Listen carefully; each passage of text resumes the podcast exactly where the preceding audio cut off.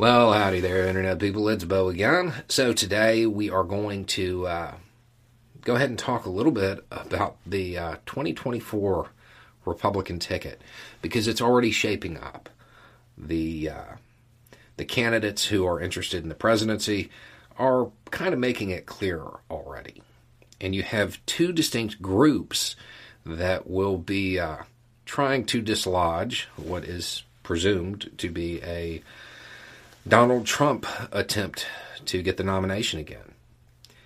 The first group is Cheney, Hogan, and Kinzinger. These are people who uh, really, to be honest, I don't think they really care necessarily about winning the presidency.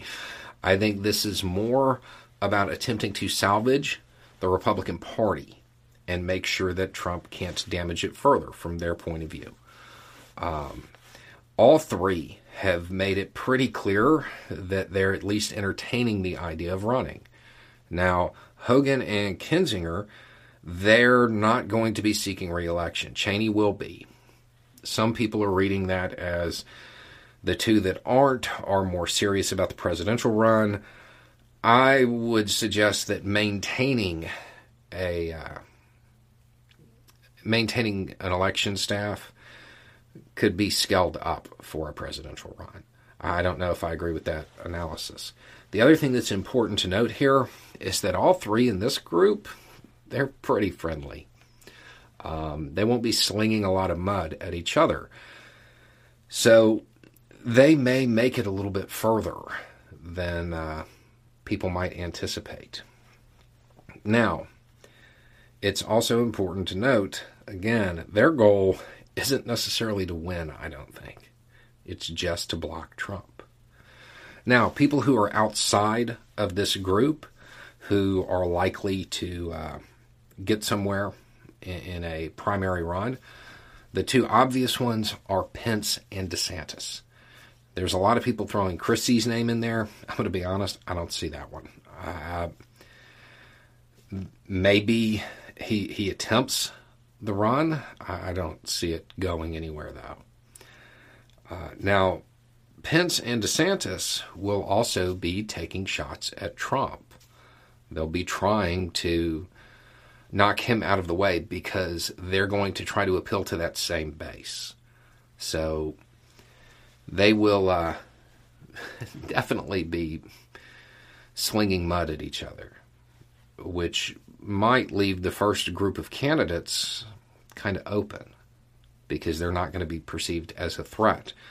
Even though, in one way, they may be the biggest threat of all to uh, anybody from the Republican Party taking the White House in 2024. And that's that it doesn't appear that they have ruled out a run as an independent. Recent polling suggests that 30% of Republicans do not want Trump on the ticket, period. So, if two members from that first group, say Cheney and Hogan, decided to run as independents, they wouldn't have to get much to achieve their goal. Because again, it doesn't appear that their goal is getting in the White House.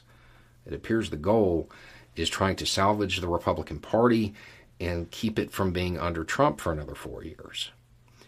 If they run as independents, just 3% of the vote, 2% of the vote, um, that is probably enough to swing the whole election.